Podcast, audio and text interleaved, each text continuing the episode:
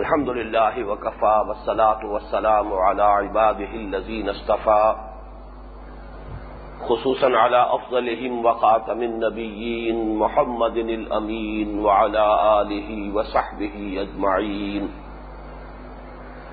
أما بعد، فقد قال الله تبارك وتعالى كما ورد في سورة العنكبوت أعوذ بالله من الشيطان الرجيم. بسم الله الرحمن الرحيم.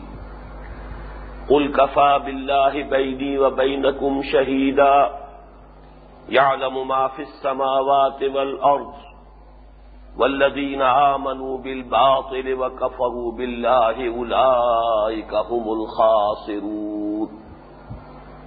ويستعجلونك بالعذاب ولولا أجل مسمى لجاءهم العذاب وليأتينهم بغتة وهم لا يشعرون.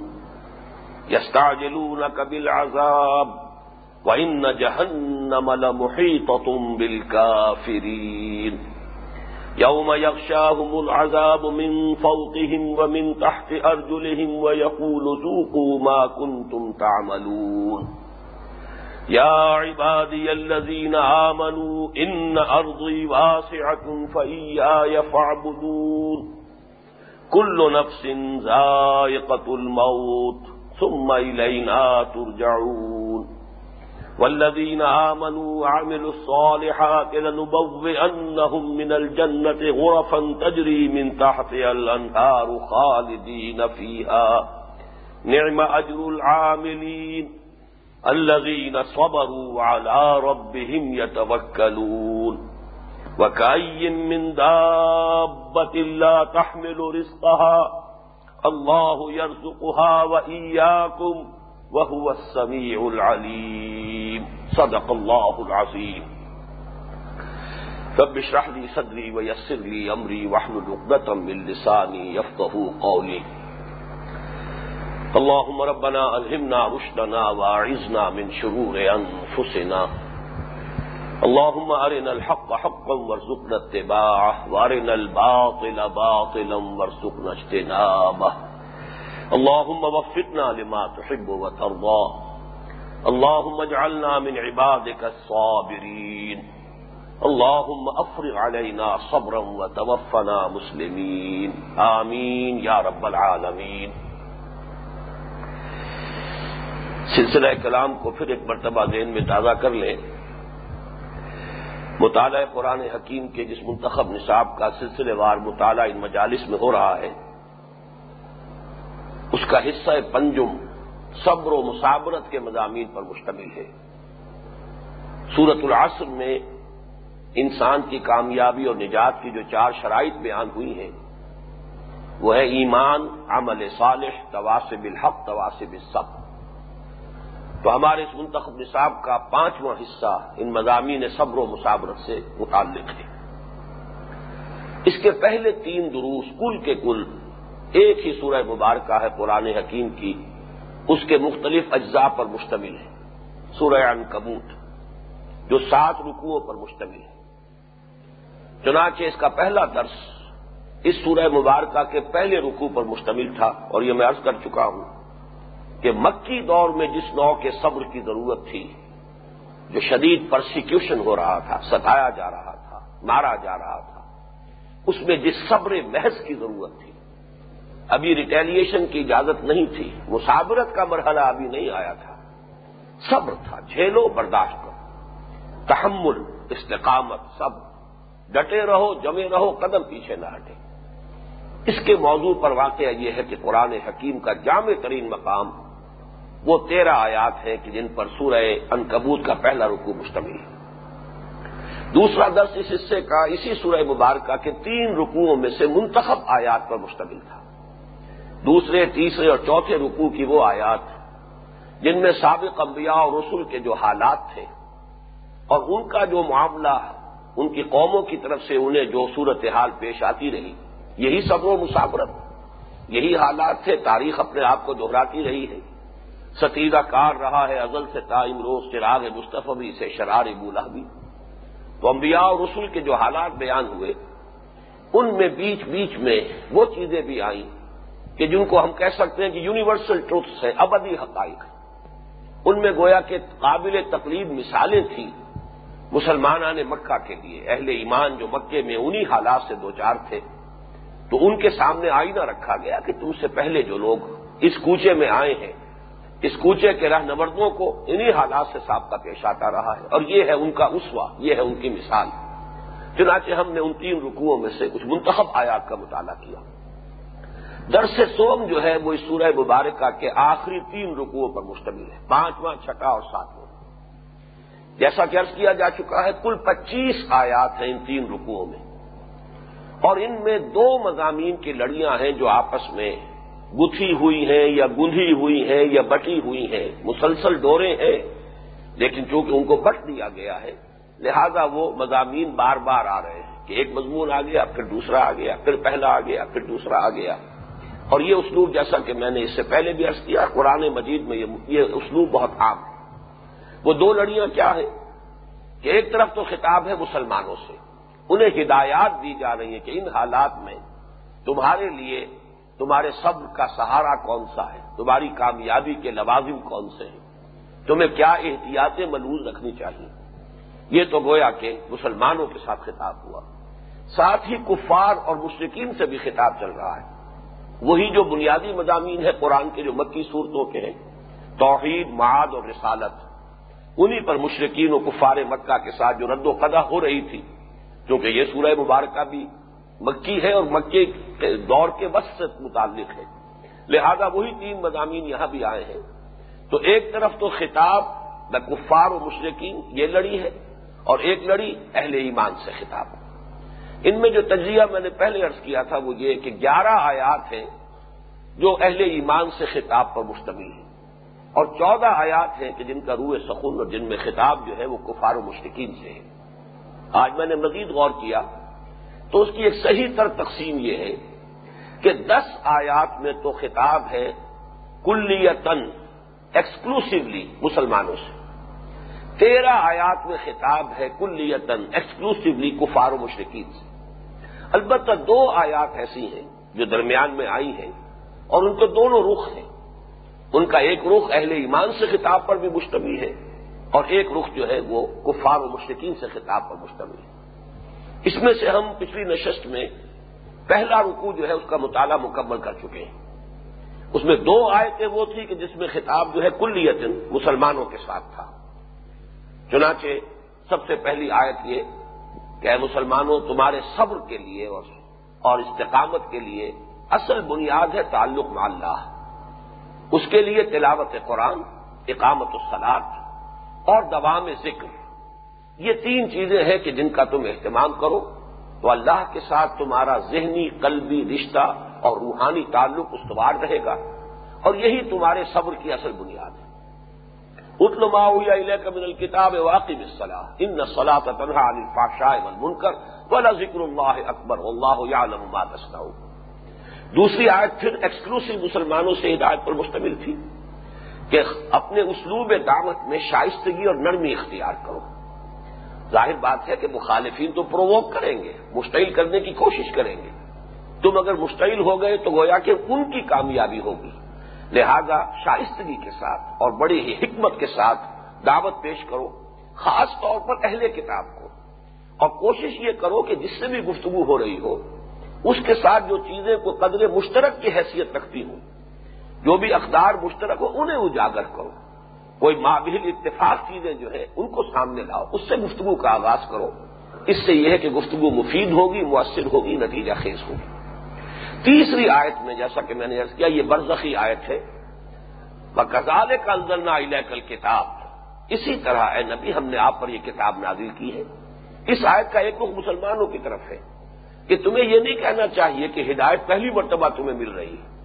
یہ قرآن مجید ایک سلسلہ کتب کی آخری کڑی ہے اس سے پہلے تورات نازل ہوئی، اس سے پہلے انجیل نازل ہوئی، اس سے پہلے ابراہیم کو صحیح دیے گئے۔ زبر الاولین کا ذکر قرآن میں آتا ہے، صحف الا کا ذکر ہے۔ تو یوں کہو کہ یہ ہمارا یہی سلسلہ ہے، ہم سب کو مانتے ہیں۔ ان پر بھی ایمان رکھتے ہیں اور اس پر بھی ایمان رکھتے ہیں۔ یہ گویا کہ رخ اس کا ہوا، لیکن اس کے بعد بقیہ جو چار آیات ہیں، ان میں اب خطاب کا رخ تھا، کفار و مشرقین کی طرف۔ کیونکہ اس میں مضمون آیا ہے حضور صلی اللہ علیہ وسلم کی رسالت۔ اس کے لیے ان کا مطالبہ یہ تھا کہ ہمیں موجے دکھائے جائیں، نشانیاں دکھائی جائیں۔ ایک جواب تو انہیں یہ دیا گیا جو ہم پڑھ چکے ہیں پچھلی نشست میں، کہ موجودوں کا اختیار مطلق اللہ کے ہاتھ میں ہے، وہ دکھاتا ہے، میرے اختیار میں نہیں۔ ہے یہ موجودہ اللہ ہی دکھاتا رہا ہے، جس جس کے اس رسول کے ذمن میں بھی دکھاتا رہا ہے۔ ان نمل آیا تو ان اللہ۔ میری حیثیت صرف خبردار کرنے والے کی وہ ان نما آنا نذیر مبین، میرا کام یہ ہے کہ میں تمہیں خبردار کر دوں۔ دوسرا جواب یہ دیا گیا کہ اگر تمہیں موجودہ ہی درکار ہے حقیقت تمہیں کوئی دلیل مطلوب ہے، کوئی ثبوت درکار ہے، تو کیا اس قرآن سے بڑھ کر کوئی ثبوت ہو سکتا ہے؟ جبکہ محمد صلی اللہ علیہ وسلم ایک ایسے انسان ہیں کہ وہ نہ لکھے پڑھے تھے، نہ اس سے پہلے وہ کوئی کتاب پڑھتے تھے، نہ انہوں نے انشا پردازی کی کبھی کوئی مشق کی، نہ کبھی خطابت کی مشق کی۔ نہ انہوں نے کبھی شعر کہنے کی کوشش کی، نہ انہوں نے کوئی دیوان مرتب کیا۔ اے نبی، نہ تو آپ اس سے پہلے کوئی کتاب پڑھتے تھے، نہ ہی اپنے داہنے ہاتھ سے لکھتے تھے۔ اب یہ چیز گویا کہ خطاب بظاہر حضور سے ہے، اصل میں ان سے کہا جا رہا کہ عقل کے اندھو اس سے بڑا اور کیا موجودہ ہوگا کہ وہ امی شخص صلی اللہ علیہ وسلم ایک ایسی کتاب تمہیں پڑھ کر سنا رہا ہے۔ اب الم یب کے لو انا انزلنا لیکل کتاب کیا ان کے لیے یہ کافی نہیں؟ اگر تو دلیل درکار تھی تو اس سے بڑھ کر دلیل کوئی اور نہیں۔ تو یہ ہے وہ مضمون کے جو پہلے رکوع میں آ چکا۔ اب آج جو نو آیات تلاوت کی گئی ان میں سے بھی یوں سمجھیے کہ پہلی چار آیات میں تو وہ مضمون جو ہے خطاب مشرقین کفار و مشرقین کے ساتھ گفتگو کا سلسلہ چل رہا ہے۔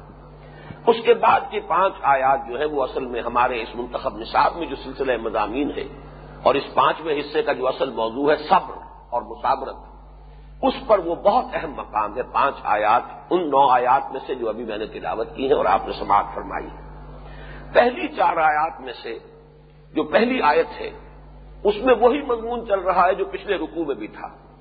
رسالت کے لیے دلیل مانگی گئی تھی، حضور کے نبوت کے لیے ثبوت مانگا گیا تھا۔ دو جواب تو پچھلے رکوع میں آ چکے۔ موجے کل کے کل اللہ کے ہاتھ میں ہے اسی کی مشیت سے دکھائے جاتے رہے اور میرا اس میں کوئی اختیار نہیں۔ میری حیثیت ایک نظیر کی ہے خبردار کرنے والی۔ دوسرے یہ کہ اگر موجودہ درکار ہی ہے تو قرآن سے بڑا اور موجودہ کون سا تمہیں مطلوب ہے؟ دلیل چاہیے، ثبوت چاہیے، تو اس سے بڑا ثبوت اور کوئی نہیں۔ لیکن اب آ رہی ہے وہ دلیل جسے اہل منطق کہتے ہیں کہ یہ خطابی دلیل ہے اظہانی دلیل ہے۔ یہ دلیل منطقی دلیل نہیں ہے۔ لیکن خطابی دلیل کے اندر ہمیشہ جو متکلم ہوتا ہے، اس کی شخصیت کا وزن ہوتا ہے۔ جیسے قرآن مجید میں کہیں کہیں حضور سے کہا گیا ہے، نبی کہہ لیجیے کہ مجھے خدا کی قسم کھا کر میں کہتا ہوں کہ یہ بات یوں ہے۔ اب یہ کوئی دلیل تو نہ بنی۔ منطقی اعتبار سے دلیل نہیں۔ لیکن دلیل کیوں ہے کہ کون شخص ہے جو اللہ کی قسم کھا کر یہ کہہ رہا ہے؟ یہ وہ شخص ہے جس پر جھوٹ کا الزام اس کے کسی بدترین دشمن نے بھی نہیں لگایا۔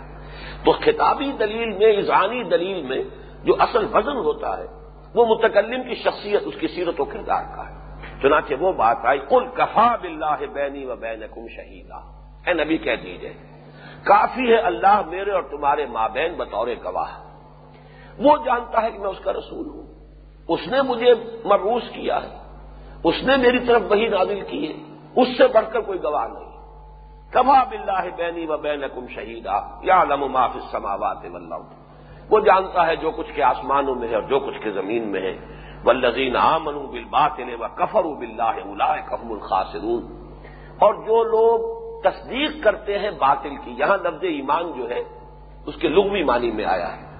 آمنا کے بعد با کا سلا جب آتا ہے آمنا بے یا آمنا لے، نام کا سلا آئے یا با کا سلا آئے، تو اس کا مفہوم ہوتا ہے کسی چیز کی؟ تصدیق کرنا۔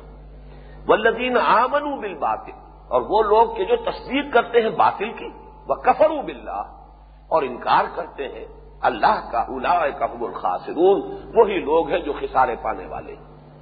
گویا کہ یہاں وہ تین دلیلیں مکمل ہو گئیں کہ جو رسالت کے ضمن میں جو دلیل مانگی گئی تھی، جو ان کا مطالبہ تھا، اس کا جو جواب ہے، وہ یہاں مکمل ہو گیا۔ اب آگے چل رہی ہے بات عذاب کے ذمن میں۔ اس لیے کہ ہر رسول نے جب بھی وہ اپنی قوم کی طرف، امت کی طرف آیا، اس نے دو عذابوں کی خبر دی۔ اگر تم ہماری بات نہیں مانو گے، رد کر دو گے، تو دنیا میں بھی تم پر عذاب آئے گا۔ اور اصل عذاب تو آخرت کا ہے، وہ جہنم کا عذاب ہے۔ تو دو عذابوں کی خبر چونکہ دی جاتی رہی، اس لیے آپ دیکھیں گے کہ دو مرتبہ یہ لفظ آ رہا ہے۔ فرمایا وہ یستاجلو نہ کبل عذاب اے نبی، یہ آپ سے عذاب کی جلدی مچا رہے لے آؤ عذاب۔ یہ ان کا ایک خاص انداز تھا کہ اے محمد صلی اللہ علیہ وسلم، ہمارے کان پک گئے ہیں سن سن کر۔ اتنا عرصہ ہو گیا تمہیں عذاب کی دھمکیاں دے رہے ہو عذاب آئے گا، عذاب آئے گا، پکڑ ہوگی گرفت تو لے آؤ وہ عذاب۔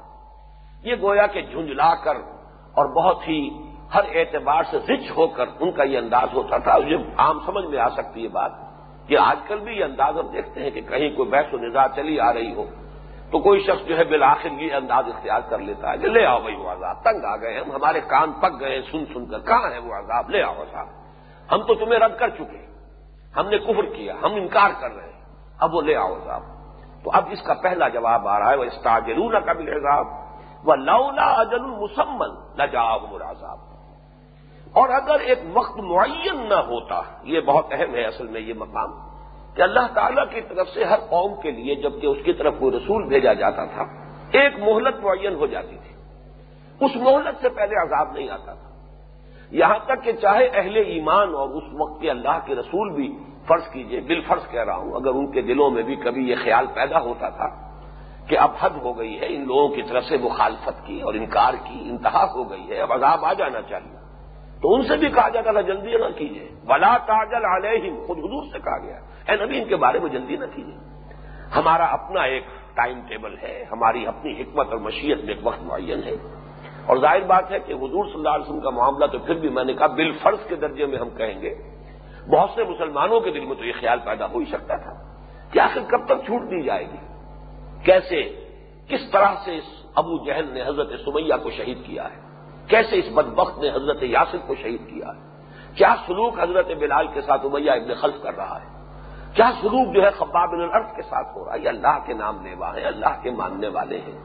اللہ کی توحید کے قائل ہیں محمد کے نام لیوا ہے محمد کا کلمہ پڑھ رہے ہیں۔ مجھے وہ شعر یاد آ رہا اقبال کا۔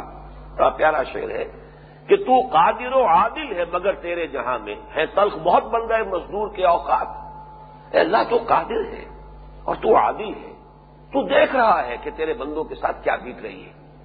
تیرے نام لیواؤں کے ساتھ کیا سلوک کیا جا رہا ہے۔ یہ ظالم جو تیرا انکار کر رہے ہیں، شرک کر رہے ہیں جٹائی کے ساتھ ان کو تو نے چھوٹ دے رکھی ہے، چھوٹ کب تک ہوگی؟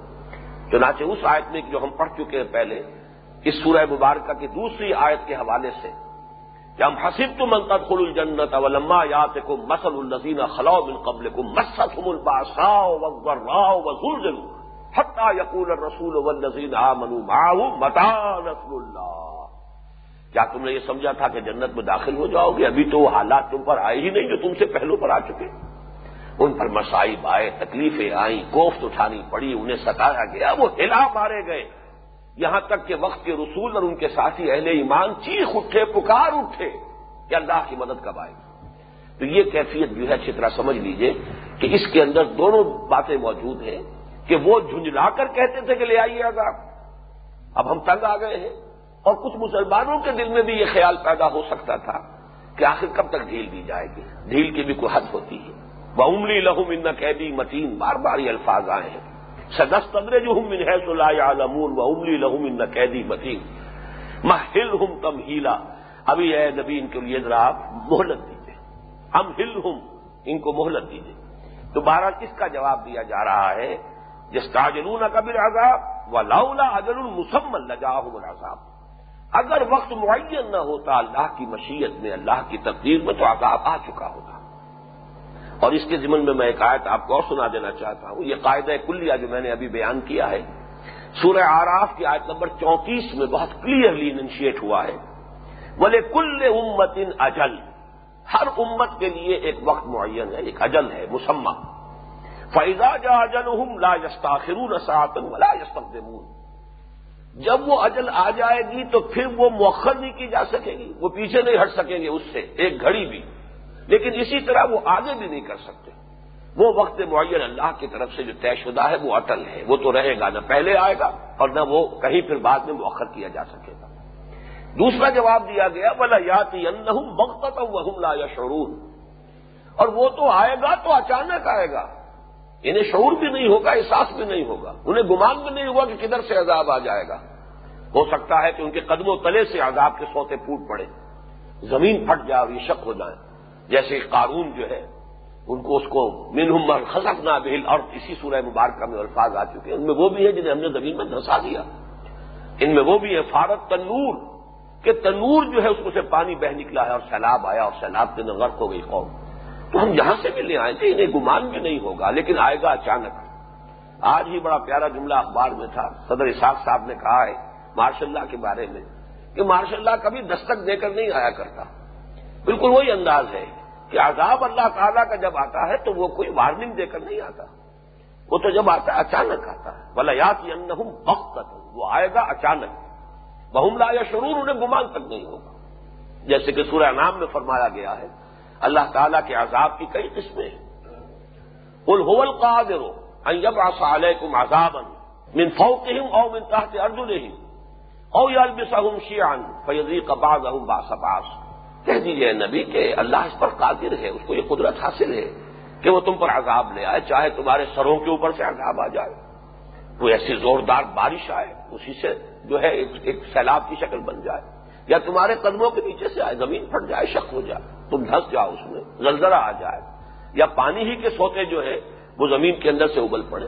یا یہ کہ تمہیں آپس میں، گروہوں میں تقسیم کر کے ٹکرا دے اور ایک کا مزہ دوسرے کو چکھا دے۔ ایک کی طاقت کا مزہ دوسرا چکھ لے۔ اللہ کو نہ آسمان سے کوئی عذاب نازل کرنا پڑے اور نہ زمین سے کوئی عذاب نازل کرنا پڑے۔ آپس ہی میں ٹکرا کر ایک دوسرے کو ہلاک کر اس کے بعد فرمایا یس تاجلونا کا میرا عذاب اب دیکھیے، میں نے عرض کیا تھا کہ دو عذابوں کی خبریں آتی رہیں اور یہاں ان الفاظ کو ریپیٹ کر کے قرآن مجید کے اسی اسلوب پر غور کرنے سے یہ باتیں جو ہے وہ معلوم ہوتی ہیں۔ ورنہ یہاں پر اس انداز میں نہیں جو ہمارا تصنیفی انداز ہوتا ہے۔ یہ مضمون اس طور سے لکھا ہوا کہیں نہیں ملے گا۔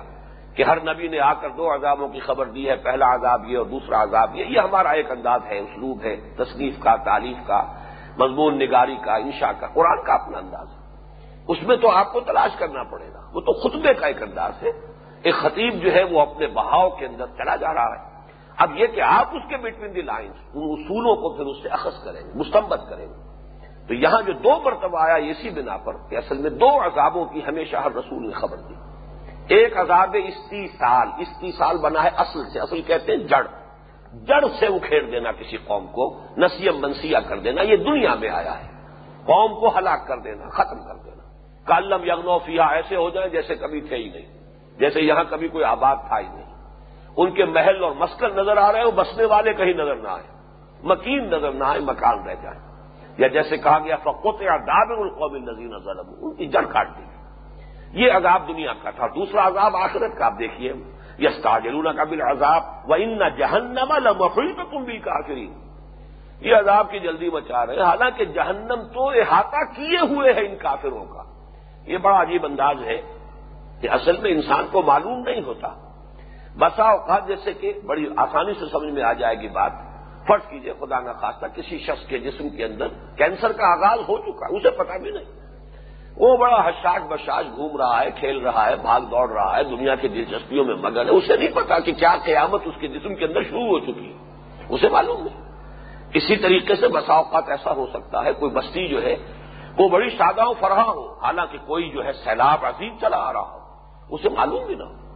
ابھی جو کچھ ہوا تھا پچھلے سیلاب میں، وہ جہلم میں جو سیلاب آیا ہے، اچانک جب منگلہ کا بند جو ہے، وہ کچھ کھولا گیا ہے۔ تو آپ اندازہ کیجیے کس کو اندازہ ہوگا کہ کیا ہونے والا ہے؟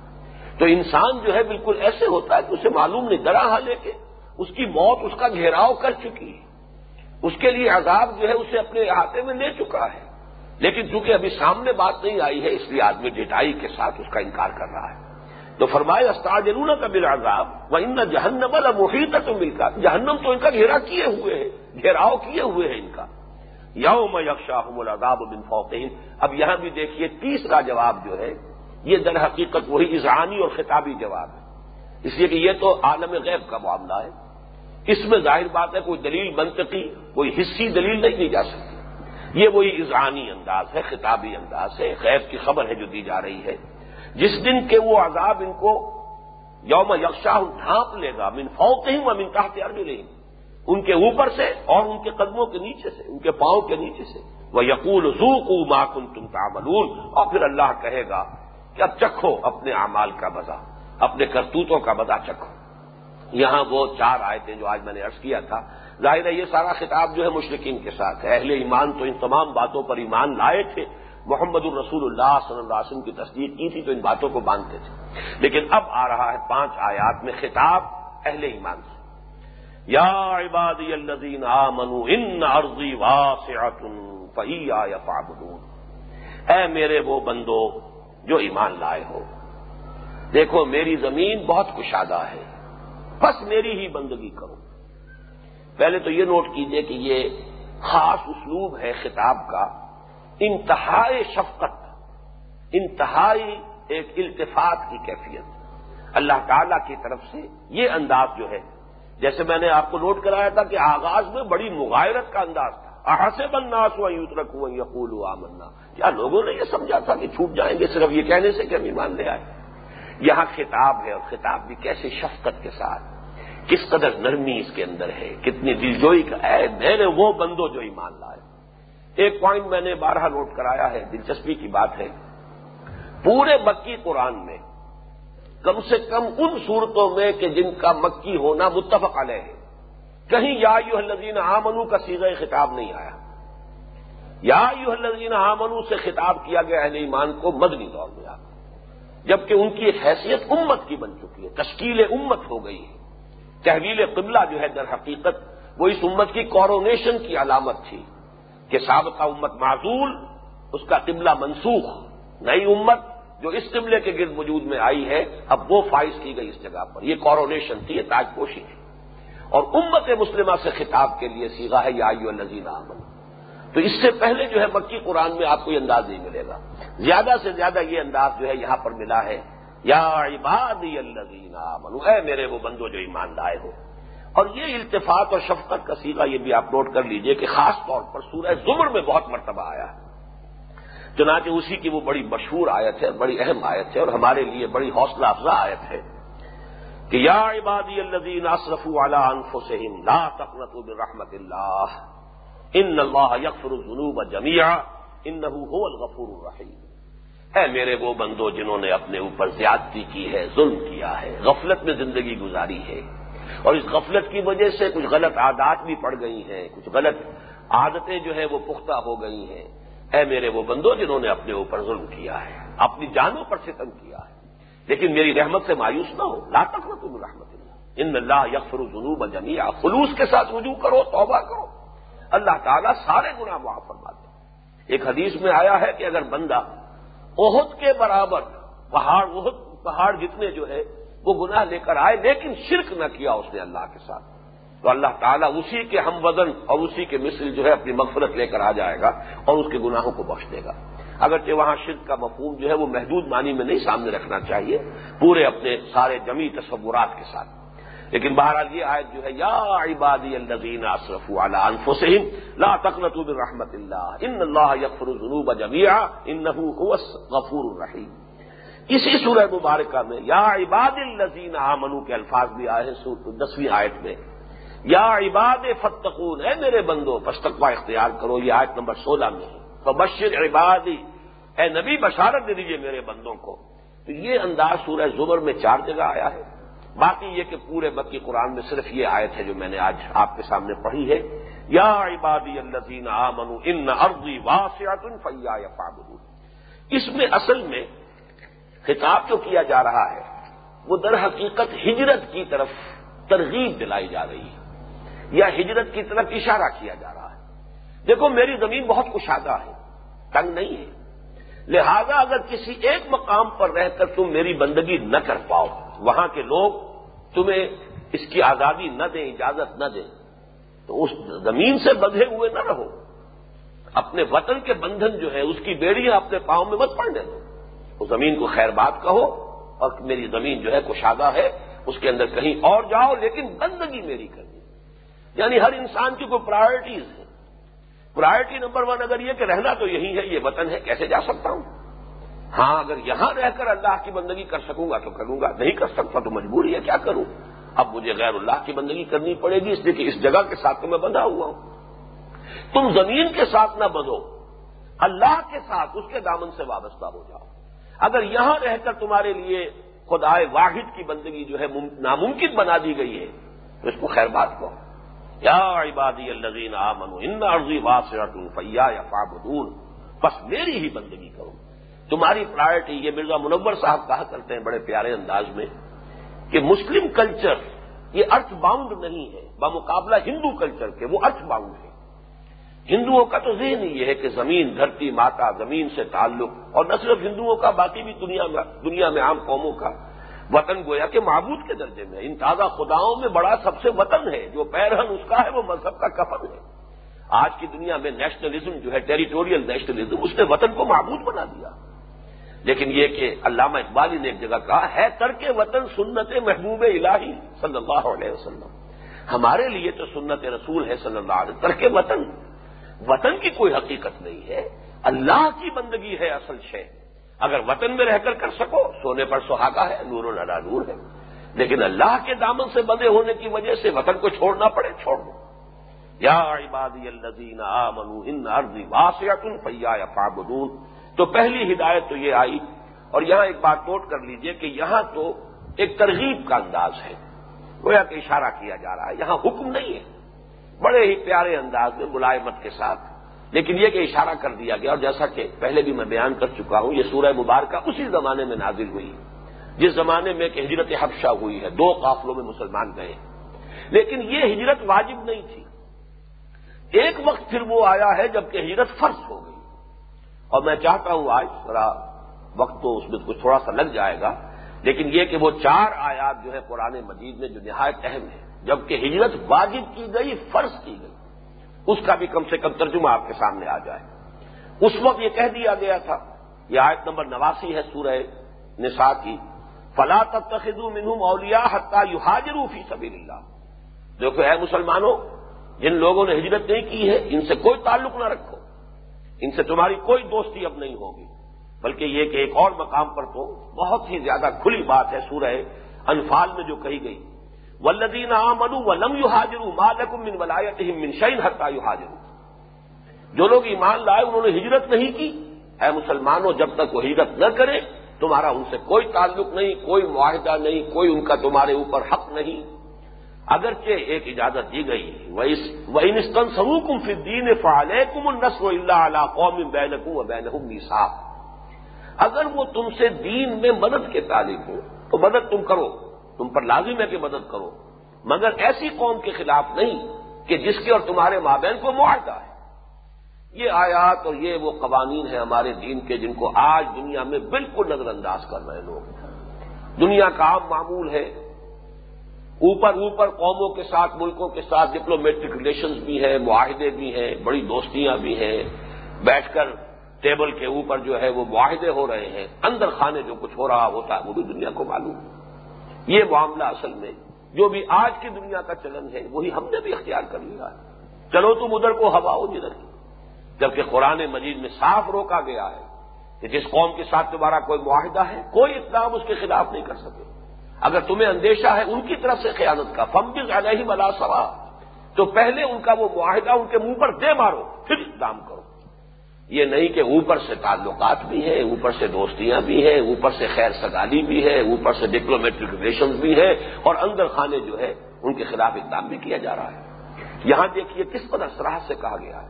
کسی بستی میں مسلمان ہیں، کسی قبیلے میں لوگ ایمان لے آئے ہیں، اور وہ ہجرت نہیں کر رہے، یہ ان کا جرم ہے۔ لیکن یہ کہ بہرحال وہ مسلمان تو ہیں۔ اے مسلمانوں، اگر تم سے وہ مدد کے طالب ہو تو تمہارے ذمے ہے ان کی مدد کرنا۔ اللہ یہ کہ اس قوم کے ساتھ تمہارا کوئی معاہدہ ہو۔ اگر اس قبیلے کے ساتھ تمہارا کوئی معاہدہ ہے، پھر بھی وہاں کوئی مسلمان ہے، وہ خود ہجرت نہیں کر رہا اور اس کو وہ قبیلہ ستا رہا ہے، تم اس کی مدد نہیں کر سکتے۔ ولزین آ منو و لم یو حاجروں ماں لکم ولایت من شعین حتہ یو حاجروں سدوکم فدین فعلیکم النصر اللہ علی قوم بینکم و یہ سریح قوانین ہیں جو دین نے دیے، یہ تعلیمات ہیں ہمارے دین کی۔ اب اس پس منظر میں دیکھیے جو سورہ نساء میں فرمایا گیا۔ ان الذین توفاہم الملائکہ تو ظالمی انفسہم قالوا فیما کنتم یقیناً وہ لوگ جنہوں نے ہجرت نہیں کی، دارالکفر میں بیٹھے ہوئے ہیں۔ جب فرشتے ان کی جانیں قبض کریں گے تو کہیں گے یہ کس حال میں تم لوگ تھے؟ ایمان لائے اور ہجرت نہیں کی؟ کالو کلنا مسفدا تھی نہ فل وہ کہیں گے، ہم کیا کریں؟ ہم تو دبے ہوئے تھے، پسے ہوئے تھے۔ ہم پر دوسروں کا جو ہے وہ بالادستی انہیں حاصل تھی۔ کالو علم تکن ارب اللہ واسع وہی الفاظ آ گئے۔ تو فرشتے کہیں گے، کیا اللہ کی زمین کشادہ نہیں تھے؟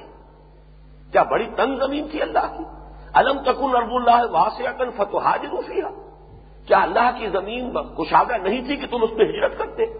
فولا کا ماں باہو جہنم وسعت وسیلہ یہ وہ لوگ ہیں کہ جن کا ٹھکانہ جہنم ہے اور وہ بہت بری جگہ ہے۔ المستین من الرجال والنساء والبلدان لا يستطيعون حیلت ولا يهتدون سبیلا۔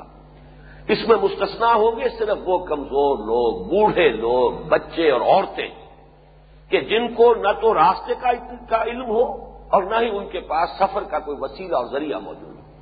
یہ معذورین جو ہے یہ تو مستثنا ہوں گے اللہ کے پکڑ اللہ کے عذاب سے۔ لیکن جو شخص صحت مند بھی ہو، جو جو ذریعہ بھی رکھتا ہو سفر کا، جس کو راستہ بھی معلوم ہو، پھر بھی وہ ہجرت نہ کرے۔ تو ہجرت نہ کرنا اتنا بڑا جرم ہے کہ فرمایا گیا کہ ماں باپ جہنم ساتھ مسیرہ لیکن یہ لوگ جو ہے فرمایا، یہ مستدافین یہ کمزور، یہ بوڑھے، یہ بچے، یہ عورتیں، جن کے پاس سفر کا ذریعہ نہیں، یا یہ لوگ کہ جو راستہ بھی نہیں جانتے فولا کا اسلّہ ہو یا فوان یہ وہ لوگ ہیں کہ امید ہے کہ اللہ تعالیٰ ان کو معاف فرما دے گا۔ وہ کان اللہ ہو افوب الغفور اللہ معاف فرمانے والا ہے بفرت فرمانے والا ہے۔ وہ میں حاضر فی سبیل اللہ یجد فی لرد مراغمن کثیر مسا اور جو شخص بھی اللہ کی راہ میں ہجرت کرے گا، وہ دیکھے گا زمین میں، ہر طرح کی وسعتیں دیکھے گا اور ہر طرح کا ساز و سامان جو ہے موجود پائے گا۔ وہ من یخرج من ہی مہاجر اللہ و رسول ہی سم مجودی کل موت ہو فقط بقا اجر اللہ اور جو شخص اپنے گھر سے نکل کھڑا ہوا اللہ کی طرف ہجرت کرنے کی نیت سے راستے ہی میں اسے موت آ گئی، تو اس کا اجر اللہ کے ذمے واقع ہو چکا۔ یہ الفاظ بڑے پیارے الفاظ ہیں۔ فقط وقع اجر ہوا اللہ وہ تو اللہ کے ذمے ہو گیا۔ اس لیے کہ وہ ہجرت کی نیت سے اپنے گھر سے نکل آیا تھا۔ وکان اللہ غفور الرحیمہ اور یقیناً اللہ تعالیٰ غفور الرحیم اس ضمن میں حضرت علی کے بھی دو اشعار بہت پیارے ہیں۔ بلاد اللہ واسعت الفضاؤ ورسق اللہ فی دنیا فصیح۔ فقل القاعدین علی حوان ذاقت بکم اردن فصیح۔ ہو اللہ کی زمین بڑی کشادہ ہے۔ اللہ کا رزق جو ہے زمین میں بہت پھیلا ہوا ہے۔ تو کہہ دو ان لوگوں سے جو جو اپنی بے عزتی کے باوجود بیٹھے ہوئے کسی ایک جگہ پر۔ ان کی توہین بھی ہو رہی ہے، احانت بھی ہو رہی ہے بے عزتی بھی ہو رہی ہے، لیکن بیٹھے ایک جگہ پر۔ اس جگہ سے گویا کہ ارتھ باؤنڈ، گویا کہ بندے ہوئے اس جگہ سے ان سے کہہ دو کہ جب زمین، کوئی ایک زمین، کوئی ایک جگہ تم پر تنگ پڑ جائے تو اسے اسے چھوڑو اور اللہ کی زمین میں کہیں اور ٹھکانا تلاش کرو۔ تو پہلی بات تو یہ آئی، یا عبادی الدین منو ان ارضی واسعت فیا یا دوسری بات دیکھیے، صبر و مسابرت سے انسان جب کنی کتراتا ہے، اگر کہیں پسپائی اختیار کرتا ہے، تو اس کا سب سے بڑا سبب کیا ہوتا ہے؟ موت سے فرار۔ موت سب سے زیادہ انسان کے لیے ناپسندیدہ شے جبکہ ایک مومن کے لیے اس کے نقطۂ نظر کو تبدیل ہو جانا چاہیے۔ پہلی بات تو یہ فرمائی، کل نفس ذائقت الموت۔ یہ جو موت کا مزہ ہے، یہ تو ہر جان کو چکھنا ہی چکھنا ہے۔ آج نہیں تو کل موت آئے گی۔ کب تک ٹال لو گے اس کو؟ وہ موت تو آ کر رہے گی بلکہ دوسرے مقامات پر مدنی صورتوں میں تو یہ ہے کہ چاہے تم ایسے قلعوں میں جا کر قلعہ بند ہو جاؤ، مشیدہ۔ بلو کن تم فی بروجم مشیدہ۔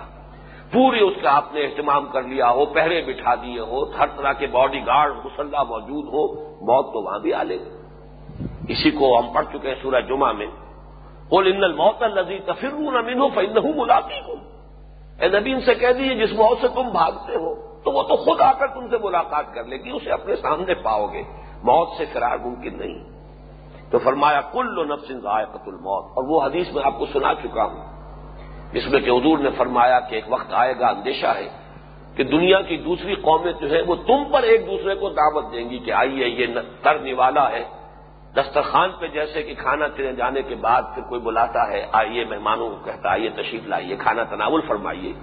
ایسے ہی اقوام عالم تم پر ایک دوسرے کو دعوت دیں گی تدا علیکم العمم تو صحابہ نے پوچھا کہ آ، من قلت نحن یوم یا رسول اللہ؟ اے اللہ کے رسول کے کیا صلی اللہ علیہ وسلم، کیا اس زمانے میں ہماری تعداد بہت کم رہ جائے گی؟ فرمایا، نہیں بلن تم یوم دن کثیر، تعداد تو بہت ہوگی، لیکن تمہارے اندر ایک بیماری پیدا ہو جائے گی جس کی وجہ سے تمہاری حیثیت سیلاب کے اوپر کے جھاڑ جھکاڑ اور جھاگ سے زیادہ نہیں رہے گی۔ جب سیلاب آتا ہے تو اوپر جو اس کے جھاگ ہوتا ہے، یا یہ کہ گھاس پھوس جو اس کے آگے آگے چل رہا ہوتا ہے، بس وہ بن کر رہ جاؤ گے، تمہاری حیثیت کوئی نہیں ہو پوچھا گیا وہ بیماری کیا ہے؟ وہ وہن جو ہے جو آپ نے فرمایا، وہ وہن کیا ہے؟ آپ نے جواب دیا خب دنیا و کراہیت الموت۔ دنیا کی محبت اور موت سے فرار، موت کا خوف۔ موت کی ناپسندیدگی، کراہیت کہتے ہیں، ایسی شے جس سے ناپسندیدگی ہو۔ تو موت کی ناپسندیدگی بندہ مومن کے لیے، یہ در حقیقت ایمان کی نفی ہے۔ ایمان کا تقاضا تو یہ ہے جو اقبال نے کہا ہے کہ نشان مرد مومن باتوں گوئم جو مر گایا تبسم پر لگے اس مومن کے لیے تو یہ زندگی جو ہے اب دنیا سجن المومن ب جنت الکافر۔ ایک صاحب ایمان کے لیے تو یہ قید خانہ ہے۔ یہ تو پلیس آف ڈیوٹی ہے۔ یہ زندگی ایسٹ نہیں ہے ڈیبٹ ہے۔ یہ تو در حقیقت انسان کے لیے یہ لائبلٹی ہے۔ ایک ایک لمحے کا جواب دینا ہوگا کہ کس کام میں صرف کیا ہے۔ اس اعتبار سے جیسے کہ اکاؤنٹنگ میں جو اصل کیپٹل ہوتا ہے، وہ لائبلٹیز کے کھاتے میں آتا ہے۔ ایسٹ نہیں ہے۔ کسی طرح جو کچھ بھی ہمارے پاس ہے اور یہ جو فرصت حیات ہے، یہ بھی گویا ہمارا کیپٹل ہے، لیکن یہ لائبلٹی ہے۔ اسے اکاؤنٹ فور کرنا ہوگا۔ اتنی زندگی ہم نے دی تھی۔ کیا کر کے لائے؟ لہذا ایک انسان بندہ مومن کبھی زندگی کی طول کی آرزو نہیں رکھ سکتا۔ یہ بوجھ اور پھر اللہ تعالیٰ سے اگر کسی کو حقیقی محبت ہے، تو یہ تو ہجر کا وقفہ ہے۔ نشانے مرد مومن باتوں وہ تو مرگ آئے، تبسم پر لگے اس میں تمہیں مرد مومن کی نشانی بتاؤں۔ نشانی یہ ہے کہ جب موت کا وقت آتا ہے، اس کے ہوٹوں پر مسکراہٹ ہوتی ہے۔ اپنے اصل حبیب، اپنے اصل محبوب بلزین عام اشد و خب بند سب سے زیادہ شریف محبت اہل ایمان کو اللہ سے ہوتی ہے۔ تو اپنے محبوب کی خدمت میں حاضری کے وقت ظاہر بات ہے کہ کسی رنج اور غم کا کیا سوال ہے؟ ان کا تو تبسم ہوگا ان کے چہروں کے اوپر اور ان کے ہوٹوں کے اوپر۔ کل و نفسن ذائقت الموت سما الینا ترجعون، اور پھر تمہیں ہماری ہی طرف لوٹا دیا جائے گا۔ اب لوٹا دیا جائے گا اگر ظاہر بات ہے کہ اس میں انسان کے اختیار کو دخل نہیں ہے، تو کشاں کشاں اللہ تعالیٰ کا حکم ہوگا اور جانا ہے۔ لیکن ایک ہے کافر کا جانا، وہ مجبوراً لے جایا جائے گا گھسیٹ کر لے جایا جائے گا۔ اور ایک اہل ایمان کے لیے ہے۔ ان کے لیے تو گویا کہ امید کی جگہ ہی وہ ہے۔ پہلے رکو میں وہ آج پڑھ چکے ہم یاد کیجیے۔ من کان یرجو لقاء اللہ فن اجل اللہ وہ سمیع العلیم۔ اور یہی میں نے ارض کیا تھا ری ایشورنس جو ہے بندہ مومن کے لیے سب سے بڑی یہی ہے۔ کہ جس اللہ سے ملاقات کی امید میں اور جس کے طرف سے اجر و ثواب کی امید میں تم یہ سب کچھ جھیل رہے ہو، قربانیاں دے رہے ہو اور یہ سب کچھ برداشت کر رہے ہو، کبھی بھی اس مسئلے کو اپنے ذہن میں نہ آنے دینا کہ پتہ نہیں وہ وقت آئے گا کہ نہیں آئے گا۔ من کا نیرجو القاء اللہ فن جل اللہ وہ اللہ تعالیٰ کا معین وقت آ کر رہے گا۔ وہ ہوا سمیع العلیم اور وہ سب کچھ سننے والا اور سب کچھ جاننے والا ہے۔ ولدین عامن عامن الصالحات من الجنت غرفن تجریم انتہا الانہار خالدین فیہا نعماج العاملین۔ اور وہ لوگ کہ جو ایمان لائے اور جنہوں نے نیک عمل کیے، ہم لازمن ان کا ٹھکانہ بنائیں گے جنت میں۔ اور جنت کے بالا خانے غرف۔ بالا خانے جنت کے ہوں گے کہ جن میں ہم ان کو ٹھکانہ دیں گے۔ نوٹ کیجیے، یہاں پر بھی وہی سیگا آ گیا تاکید کا، جو دس مرتبہ یہ سیگا میں نے گنوایا تھا، پہلے رکو میں آیا تھا۔ فلا یا لمن اللہ الزین صدق ولا یا لمن القاظبین لن کفرن عنہم سیئاتہم ولا نجزینہم احسن الذی کانوا یعملون لندخلنہم فی الصالحین وہ سیدھا پھر یہاں ہے لنب من الجنت غرف لاز من بلا شک و شبہ کسی طرح کا شک اپنے ذہن میں نہ آنے دو، وہ وقت آ کر رہے گا اور تمہیں لازمن جنت کے بالا خانوں میں جگہ دی جائے گی۔ تجری منتاف النہار و خالدین افیحا جن کے دامن میں ندیاں بہتی ہوں گی، ان میں وہ ہمیشہ ہمیش رہیں گے۔ نئے مہاجر العاملین، بہت ہی عمدہ ہوگا عمل کرنے والوں کا، جد و جہد کرنے والوں کا سی و جہد کرنے والوں کا۔ عمل کے بارے میں بارہ آج کر چکا ہوں۔ عمل اور فیل میں فرق یہی ہے۔